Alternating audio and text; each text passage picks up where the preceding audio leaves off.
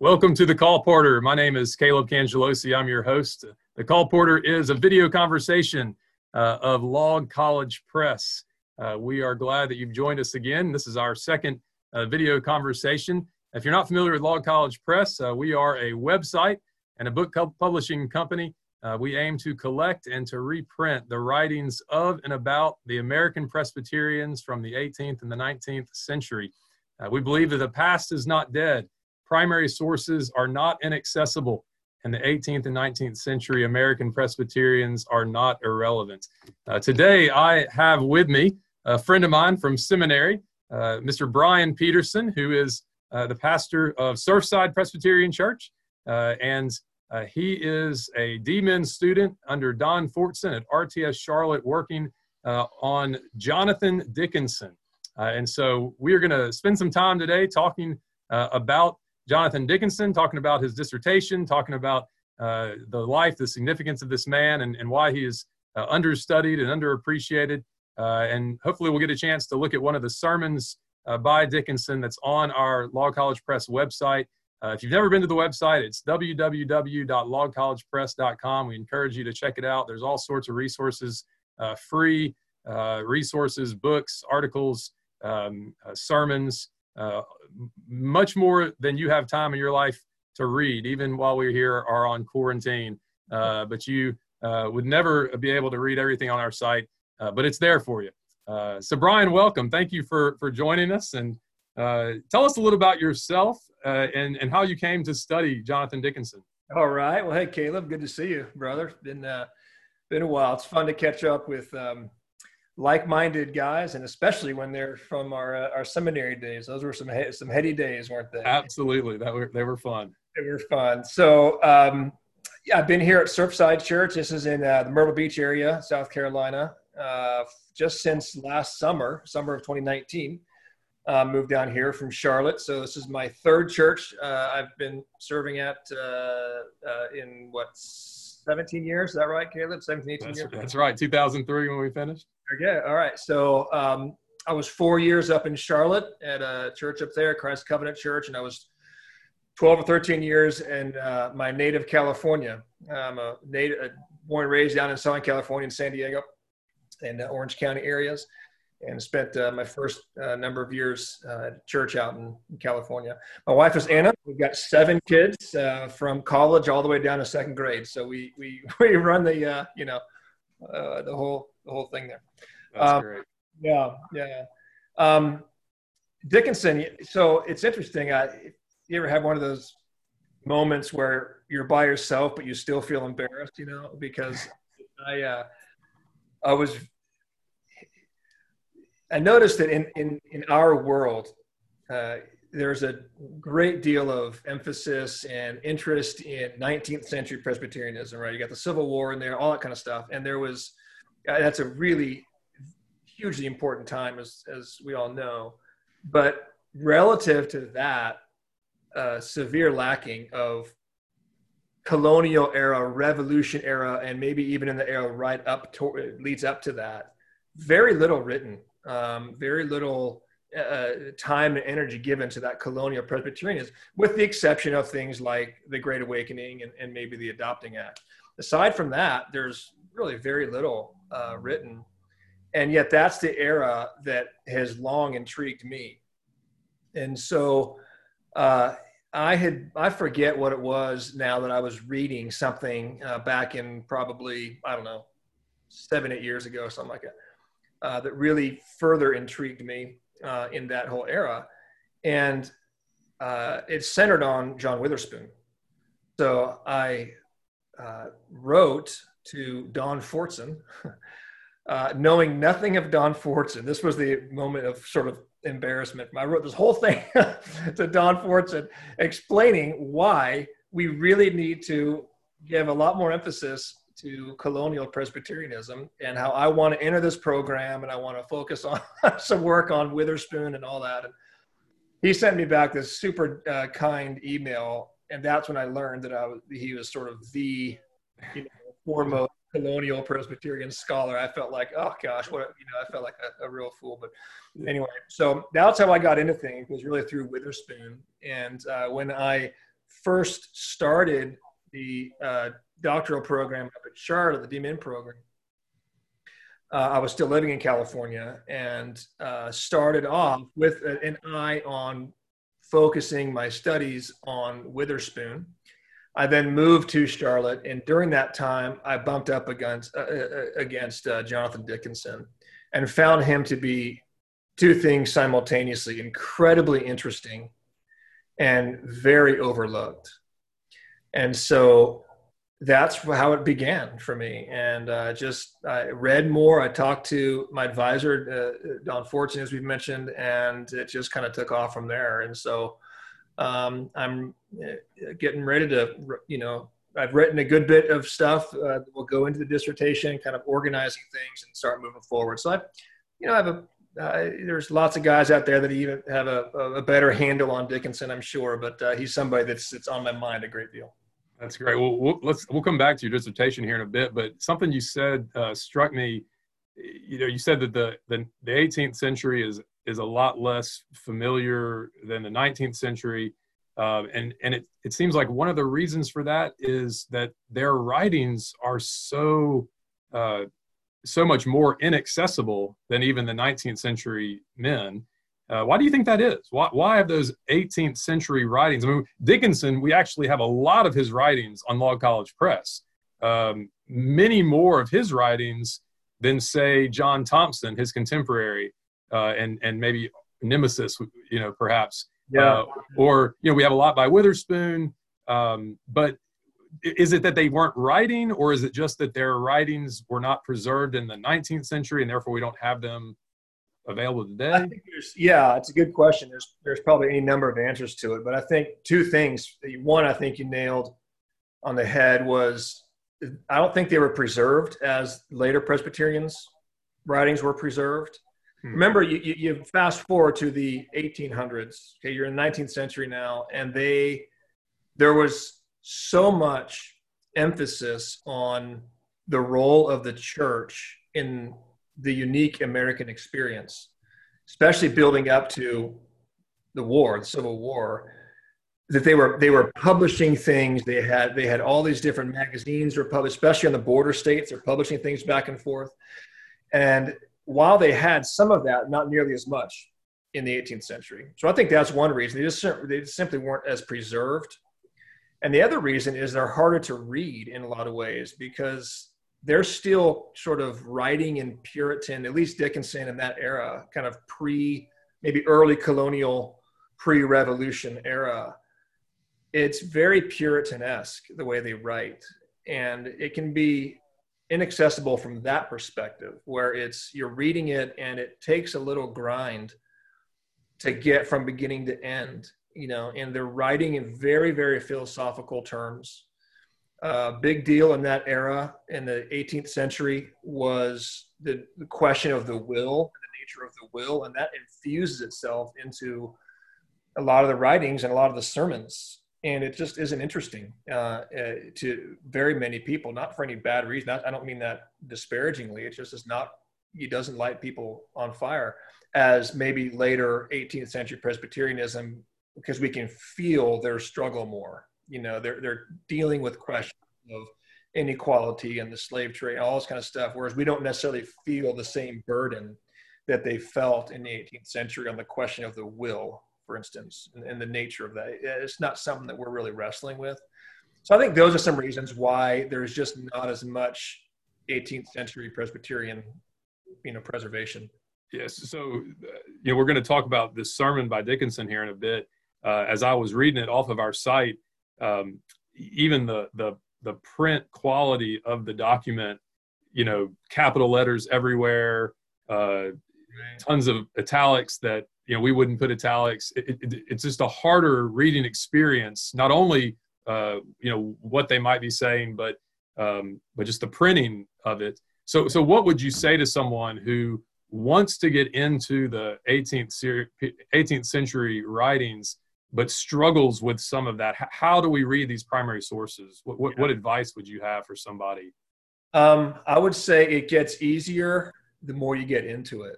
Like so the like, Puritans. Like the Puritans are. That's right. John Owen's hard to read. You know, uh, I, I it, it's just a difficult guy. But the more you read those Puritans, the easier it becomes. You almost become familiar with their language. Right. And in these documents, like you said, the print quality is not often as good, and you got the the, the old classical way of of writing English words, and even the lettering was different, and all. So it slows it down because you feel very bogged down. Um, but I think that one advantage 18th century Presbyterian, you know, sort of this era we're talking about has in that regard over even 17th century writing is it I I feel like the the writings from the 1700s do move a little quicker, a little smoother. Um, it kind of sails along a little easier than even some of the Puritan writings from 100 years before. You know, there's just a different style, a little bit different um, urgency maybe to their writing, maybe not quite as deep. That uh, you know, John Owen, right? That old phrase, "Why say it in 10 words if you could say it in 100?" You don't quite get that same dynamic in um, in later in later Puritans. Uh, if we're looking at Edwards and Dickinson, that era as the end of Puritanism, um, it's a little bit easier to read than than the previous eras. So I would say to people, just stick with it, grind away. You know, that's kind of the only advice. I wish there was a uh, an app we could snap a picture of an old document that changes it into contemporary reading, and then we'd all, you know, it'd be great. But that's right. Kind of grind away. Well, you yeah, I think one of the things I love about our website is that these writings are now accessible. Um, you know, we're trying to say that they're not inaccessible; they are accessible. Here they are.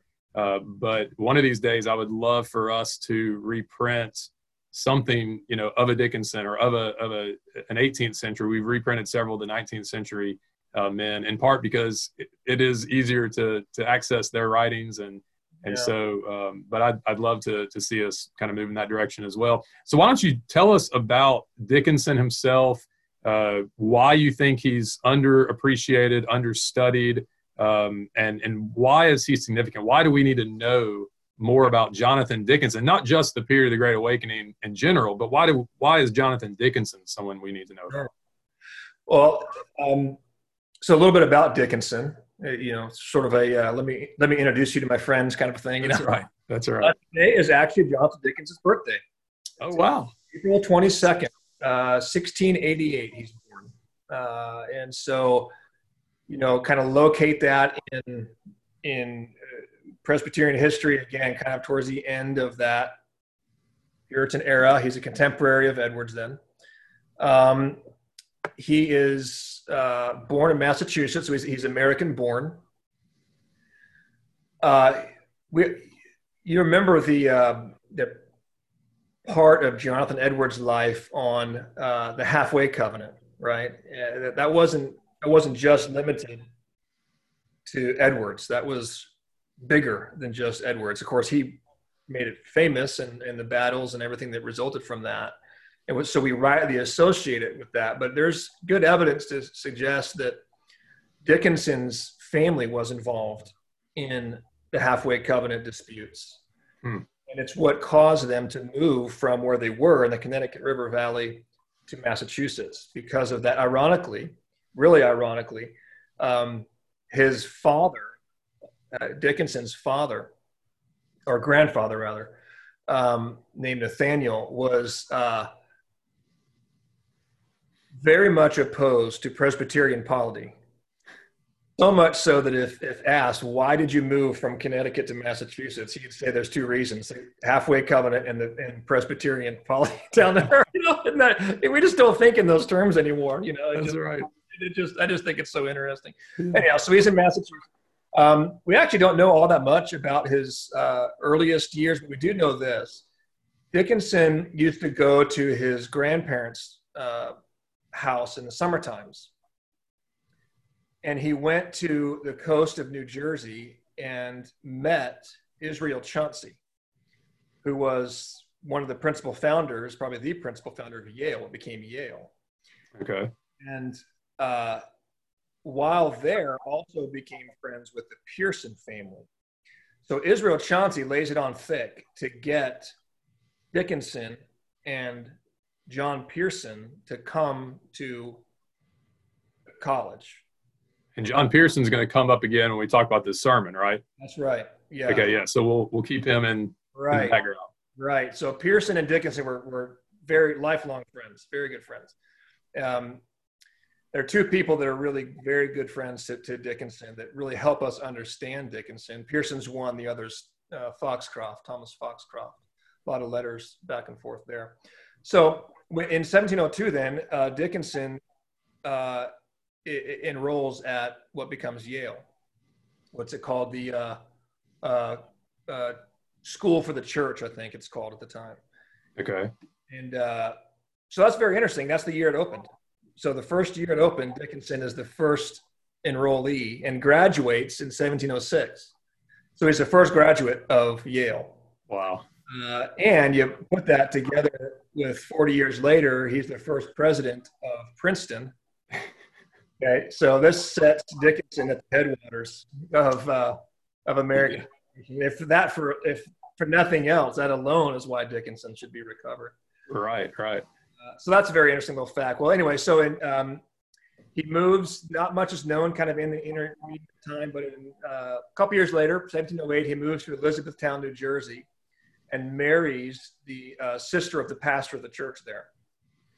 That pastor left rather suddenly. There's a humorous story that's not really been verified, but uh, been told many times that might be true about how that happened. But the net result was um, in 1709, Dickinson becomes the pastor of a church in Elizabethtown, New Jersey, and he never left. He was the pastor there almost 40 years.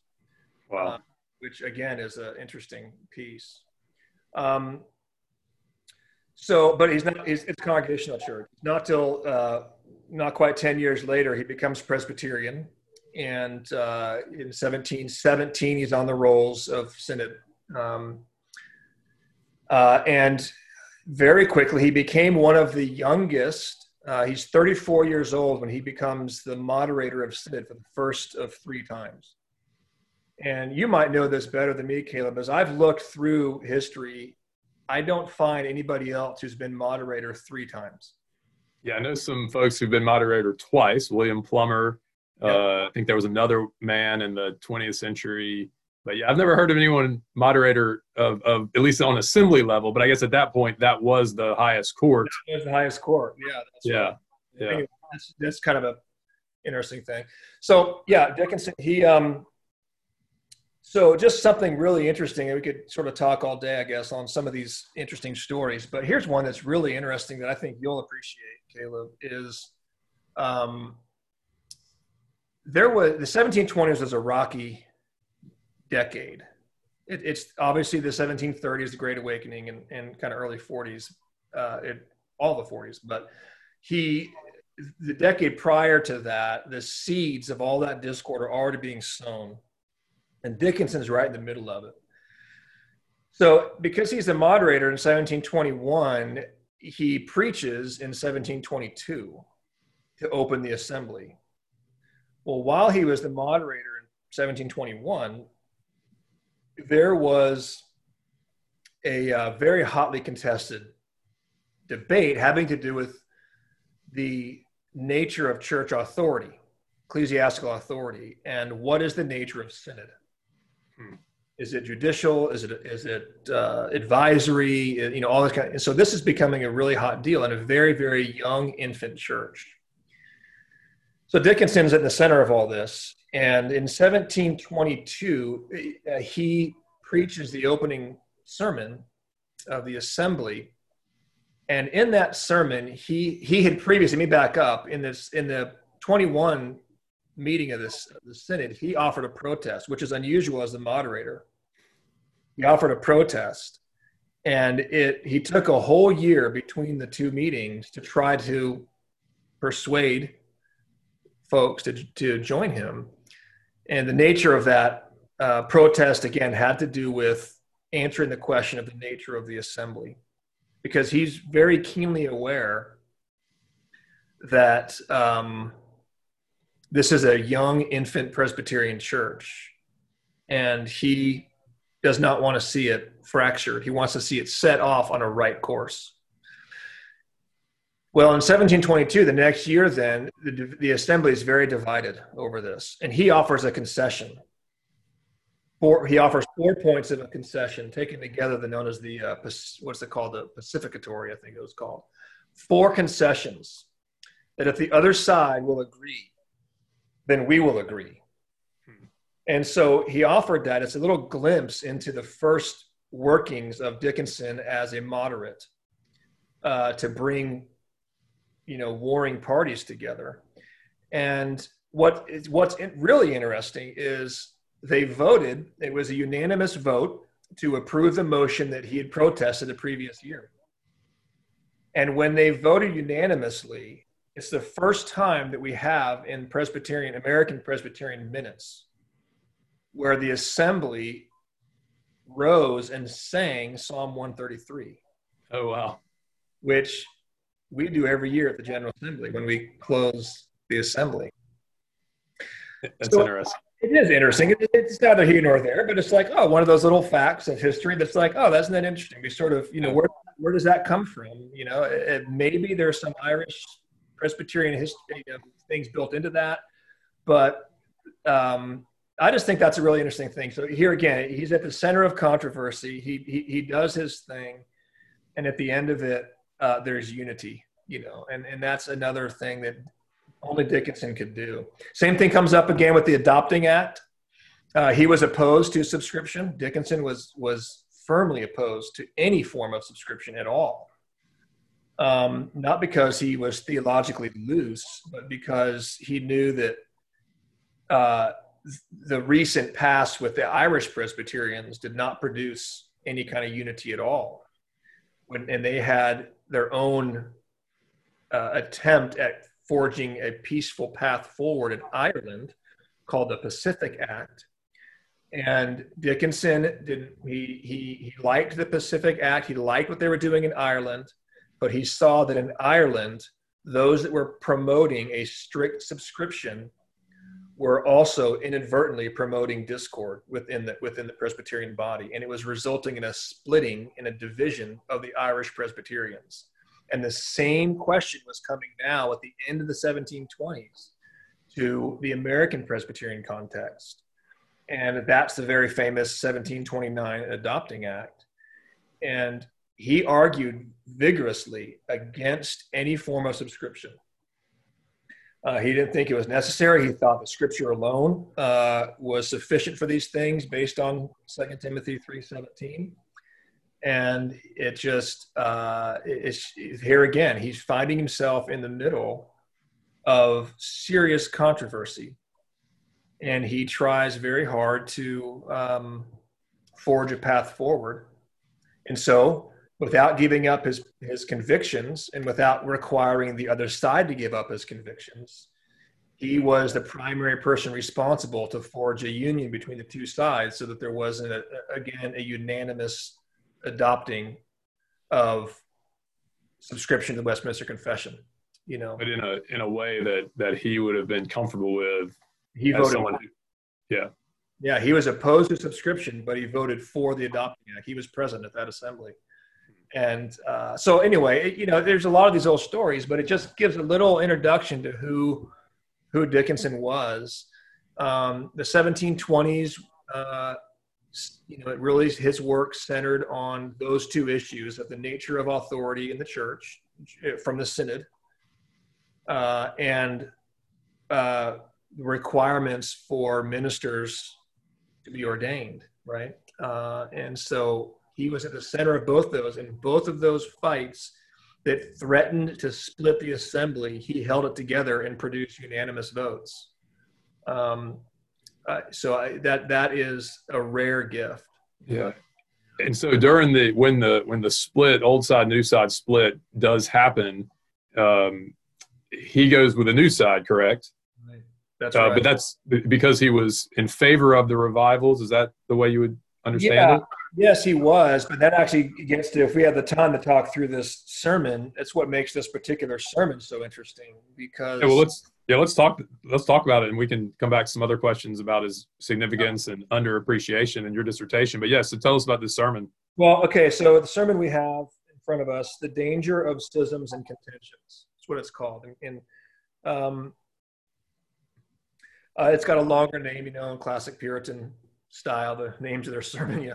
Um, it's a classic plain style sermon, uh, very Dickinson-like. He, he, preached in that Puritan plain style, um, and but this was preached to presbytery in 1739. Now, it's it's October of 1739, and the reason that grabs our attention is up until 1739, Dickinson's opposed to the to the revivals. He would he would have been on the old side. Okay. Uh, he is not in favor of the Great Awakening. Uh, he's very skeptical of it, and uh, he he starts to hear a little bit more about George Whitefield, who eventually came to his church. But in August, so this sermon he preached in October of 1739. It's August, two months earlier, that his own church in Elizabethtown begins to experience some revivals. The awakening comes to his church in, in August of 1739. And now, so that begins to change his mind. So we're catching him in this sermon right at the point when his mind is in the process of being changed from opposed to the awakening, though sympathetic to it, to being in favor of the awakening, though cautious about it. So this sermon is preached right at that crossroads. Interesting. It is. So you kind of catch a glimpse of his heart and mind with that with that context. But now it's clear when you read the sermon that he is he's aiming his his gun sights at those who uh, would have been looking at certain ministers, I guess, who who were not seeing many conversions in their church and therefore could not have been pious men or and i guess it was his friend right? The friend that you mentioned earlier that was one of the ones who was being accused of of not being a good minister because he wasn't seeing conversions. Am i getting that story correct? Yeah that's john pearson. That's right. And they were very close friends. Um, as i mentioned actually dickinson lived in the pearsons home when they were young at in, in college together and uh, did his wife's funeral uh, the whole deal. And so he was very jealous for the uh, the reputation of people like Pearson against people that he also admired and respected, like John Thompson, who you mentioned, other you know very firm old siders that were pro subscription in the previous decade, things like this. Um, and, and Dickinson was very jealous to to defend the lives and the ministries of those that are under attack. Even if he didn't agree with them, he still would say these are pious men. And that's the whole point of this sermon. To your point, he aims his sights at his fellow newsiders. That, I think that's why Dickinson gets an audience from both sides of, of these debates because he would stand with one side um, and, and, and can try to convince them that the other side uh, is worth listening to. Um, and, and, and even though he did, may have agreed with, with the opposite side and, and over here they're taking all these arrows, he'd stand with them and say, I'll take the arrows for you and then fire them back at his fellow like-minded people. That's what he did all the time. He did that in the um, 1720s on the whole adoption case you know, issue. He did it again when it came to the uh, to the Great Awakenings know. Um, so are there are there places you can point to as pages on this sermon? It's a 40 page sermon. Uh, yeah. Can you maybe find a paragraph that you want to read or something that would maybe show exactly what you're talking about there? I can. So there's several of them. Um, forgive me for looking down here, but I'm just looking at the manuscript uh, um, of the sermon itself. So e- even at the very beginning, uh, which Caleb, if you've got your copy of it, if I don't that, that matters to you now, but it'll be on the third page. Okay, yeah, I'm looking at it. A little glimpse there, about halfway down. Um, he refers to them as the excellent servants of Christ. So he says um, they're divided, talking about Paul and Apollos early on. They were divided into contending parties.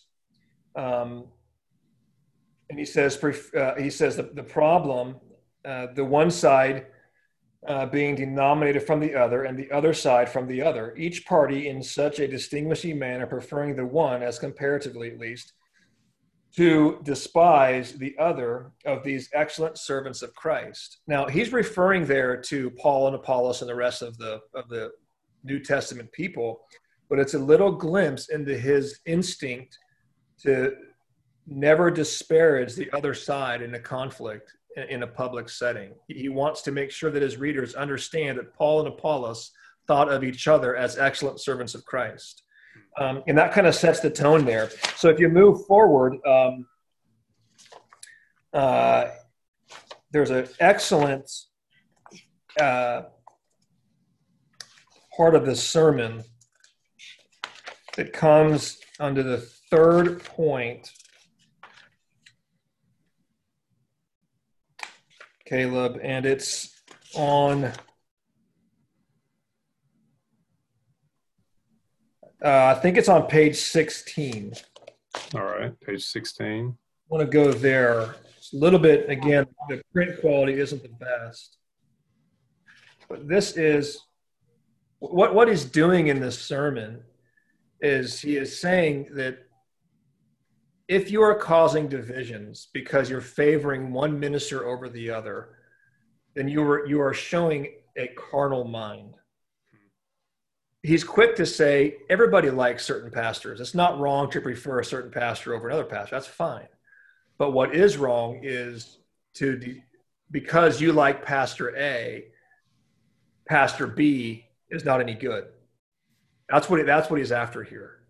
Uh, and he's got these five five people that he's aiming his his his criticisms at.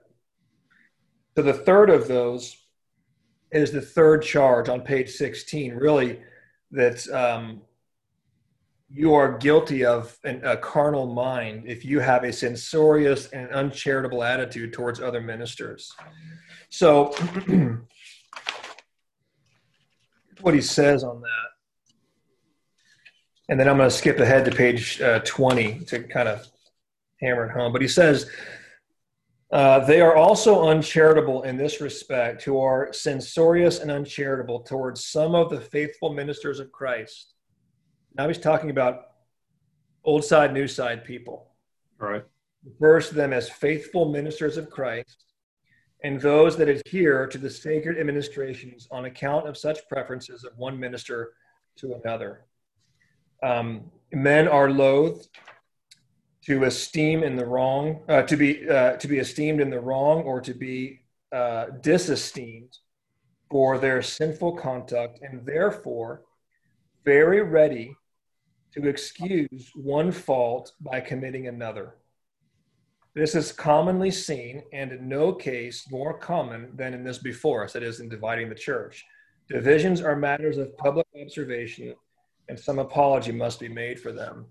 He's, he's, he's laying down the gauntlet there, referring to those that are of a different mind as excellent servants of Christ. He, wants to, he's going to, soon he's going to address the congregation that's hosting his presbytery meeting. Hmm. That congregation was notorious for being a divisive people. And so he's going to aim his sermon at those men that are in the sanctuary that are not ministers, they're just members of the church. he's going to hammer them, even though they are new side folks. So he calls them excellent ministers of Christ. The old side guys are excellent ministers of Christ, and you must give account, an apology, like a defense for why you would cut them out of the ministry. Um, yeah. Um, sort of saying you can't do it. Um, so it's very interesting. And then he comes to page uh, 20. Here, he aims at the new siders. So he's defending the old siders, aims here at the new side ministers, himself being one of them. Hmm. He says, I'm aware that uh, it gets a little choppy here, so I'll just kind of trudge through it. Top of page 20. I'm aware that I am aware what answers may be made to all this. You see that? Yeah. Will probably be urged by such to whom this discourse is more directly pointed.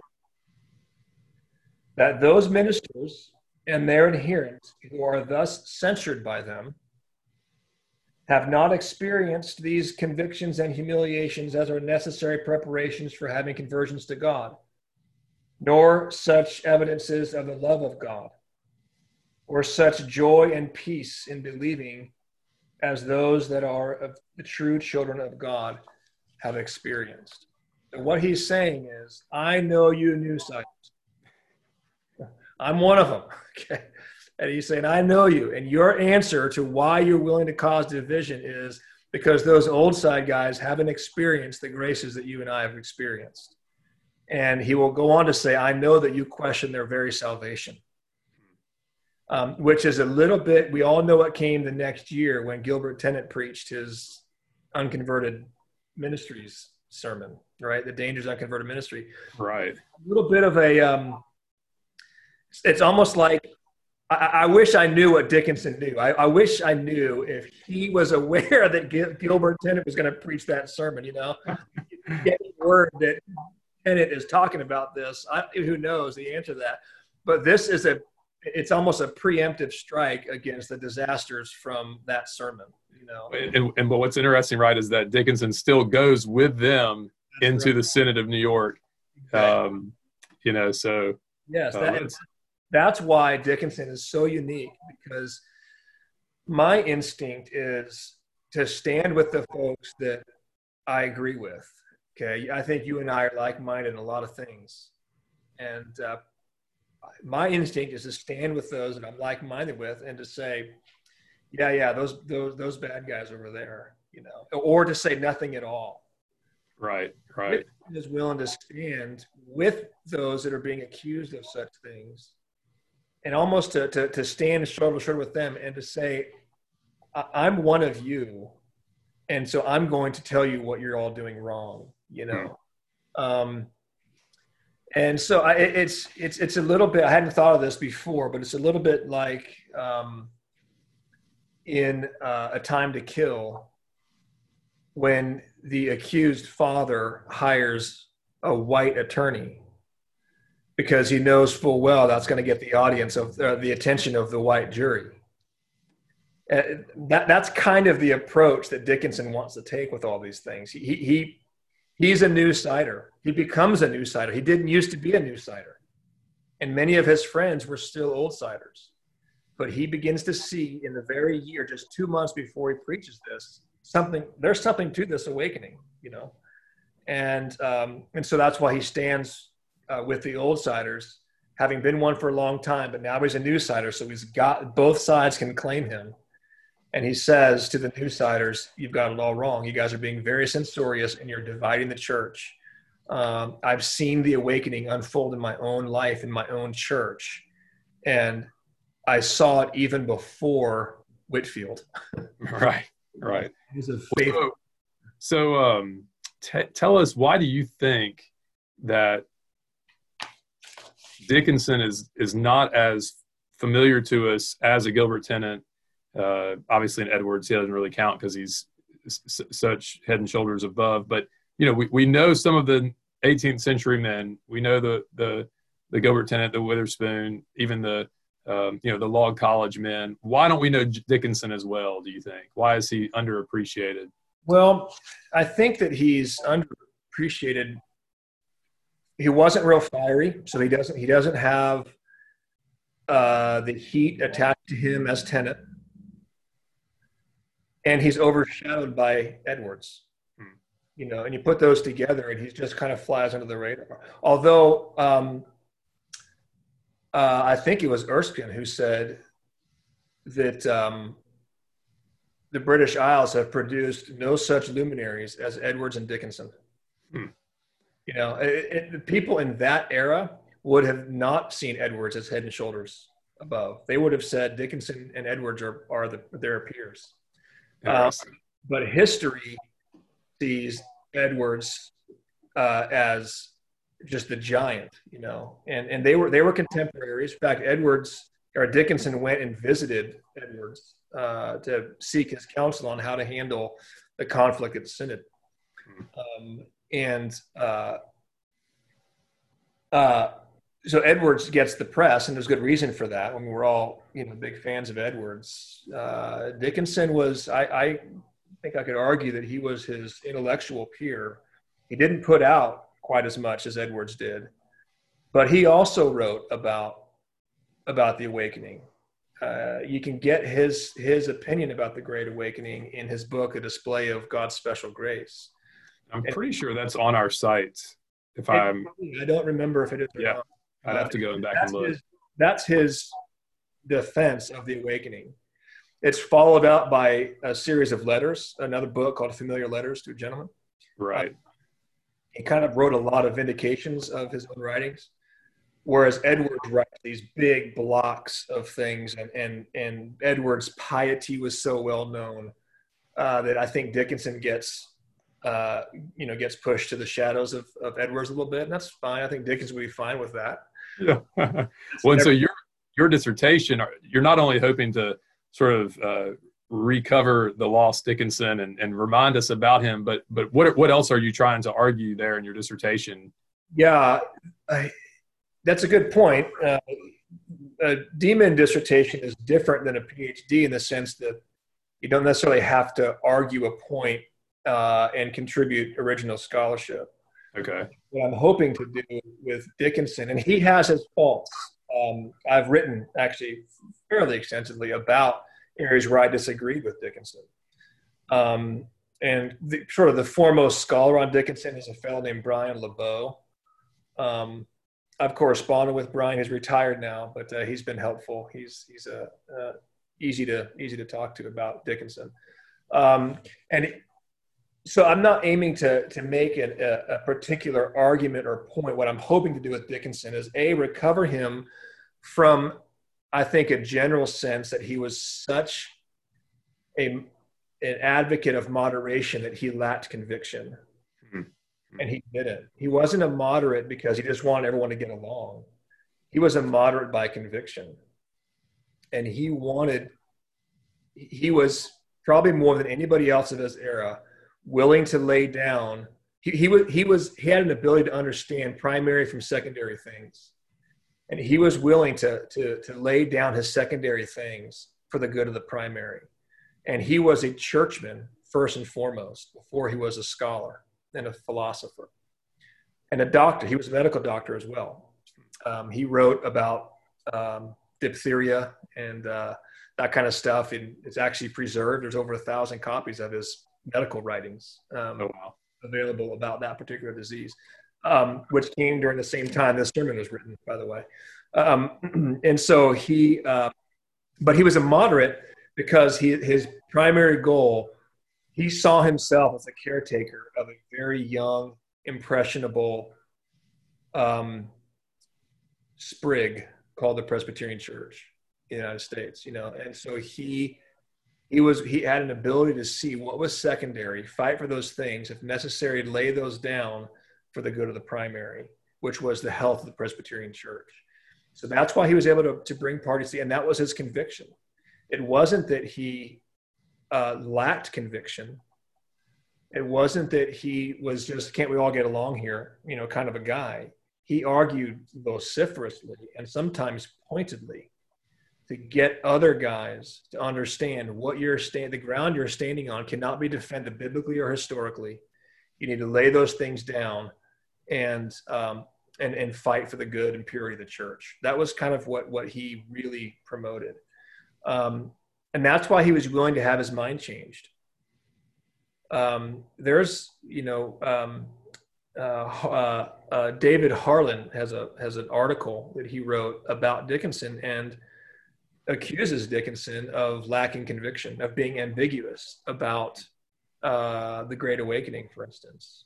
And he wasn't ambiguous about the Great Awakening. He was firmly committed to his view. He just happened to change his view. Um, that doesn't mean he was ambiguous. It meant right. change his view. You know, so I think that's an uncharitable uh, review of, of, of Dickinson. Um, and so that's the kind of stuff that I hope to recover and, and hope to advance with it's because the Presbyterian Church is always fighting. I don't know if that's my world, your world's Presbyterians. I'm sure our Baptist brethren, our Methodist brethren, could say the same thing. But the Presbyterian Church was always born with the gloves on, the fists up. That's true of the PCA. And as we begin to feel uh, some underpinnings of of fracture and and some of these things, uh, Dickinson can be a really valuable voice in understanding. You can you can hold. You can be a very solidly reformed Calvinistic Presbyterian churchman. He was not a moderate Calvinist, as some have accused him to be. You just don't find that in his writings. Right. Um, but because he was Irenic, he's, he's, said to be a moderate Calvinist. He wasn't moderate. He was he was a full fledged five pointer, and and he argued for that. Um, and he was as Presbyterian as they came. A lot of his writings are about defending the Presbyterian doctrine of ordination. Hmm. Um, and Presbyterian polity. He was firm in those things, but he did it. He had such a voice to understand what the other side was truly saying, and he could he could help navigate the the the, uh, the false accusations made against the other side being made by people of his own party. And that's what I think we don't have much of in Presbyterianism, at least the PCA today. You know, we don't have enough voices saying, uh, I disagree with you. I agree with them, but they're not saying what you think they're saying. Or to turn around to their fellow like minded guys and say, our friends on the other side are not saying that. You're misunderstanding them or you're not giving them room to figure things out. Or, or even at worst, misrepresenting them. Or misrepresenting them. Exactly right. And that's what we need to have. We need to have that voice that is unafraid to allow people to explore uh, what they're trying to figure out uh, and not to mischaracterize them you know and at the same time uh, to not characterize those that are opposed to something else as being um, staunch old side you know uh, types that, that, that lack life you know and, and so our, our battles are not dissimilar to dickinson's yeah. well that's that's encouraging I, I think it just reminds us again how important it is to uh, to know history and to read history uh, and to, to read these primary sources. So, well, Brian, thank you so much for uh, sharing with us uh, what you've been learning. I look forward to reading your dissertation when it comes out, whenever it's finished, and uh, uh, look forward to to continuing to to read Dickinson. And um, so we'll we'll I guess keep us informed as uh as as things progress with your work and uh, maybe we can uh, try to put something that you've done up on our site if you have anything that's um, you know public domain sort of writings on Dickinson. We'd love to love to put those up there. So well, thanks, Caleb. Love the work you're doing, and I look forward to learning much more about not just our guy Dickinson, but others like it. And you're doing a doing a good work. I'm I'm grateful to be able to talk about him with you. Well, thank you. Well, this has been uh, the Call Porter Log College Press. Uh, let us know uh, how you're enjoying these uh, conversations. And if you have any uh, suggestions as to who we might be able to uh, continue to talk with, let me know. My email is caleb at logcollegepress.com. All right. Well, have a great day. We'll talk to you soon. Bye bye.